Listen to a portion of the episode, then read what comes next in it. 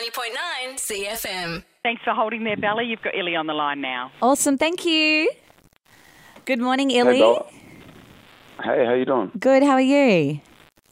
I'm good. I'm good. Just um, starting in a bunch of interviews for today, so Oh, it's good. sweet. Got me. My voice is still like warming up.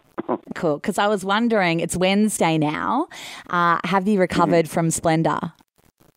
you can hear my voice. I still, I still am on the road to recovery. I smoked way too many cigarettes, and I don't normally smoke, so um, it's been a very slow, drawn out recovery. I actually saw that on, on Twitter. Because you played Friday night, yeah? Yeah. And that was right when Paper Cuts went number one. Congratulations.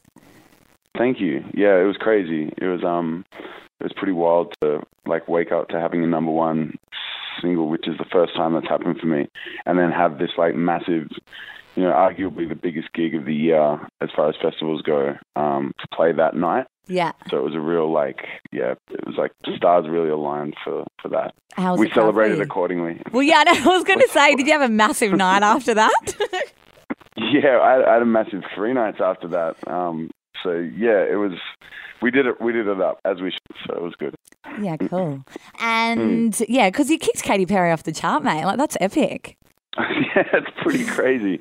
like no one um when we put the track out a couple of weeks ago, like we just wanted to sort of it's, it's the first single off the album. No one really had any expectations for what it was going to do. Um, so as it started, like you know, it got top twenty. It's like okay, that's that's pretty cool. We can that's a great start for this album campaign. And then um, it got top ten, which is the first time it's happened for me. And that was like all right, something something's happening here. But top ten's amazing.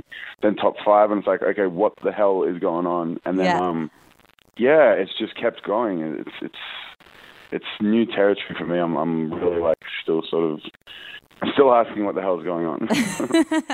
Yeah, it's it's awesome. I'm so so so stoked for you. We've been spinning it like hotcakes here at CFM. oh, I appreciate that, man. Thank you. No worries. Um, I was up at B105 when you did a pop up festival for us in Brisbane. I don't know if you remember. It was in like Manly, and you did like um, you did Tightrope live, and you did like a few other ones live. Yeah, I remember we did a couple for 105. I um, I can't remember which one in particular, but yeah, I think we did like three or four, right? Yeah, yeah, yeah. I remember. And like you were epic. Mm. I remember because Tightrope is one of my faves of yours. And Oh, um, thanks. I remember you just telling us the story of like how it came about and that it was about your girlfriend at the time. And Mm. are you still with her? I am, yeah. Um, um, I mean, that tightrope wasn't completely about my girlfriend. It was kind of taking a bunch of relationships that I've been in, um, and this is probably even less about my current girlfriend and more about some um, some experiences that a couple of friends of mine have gone through.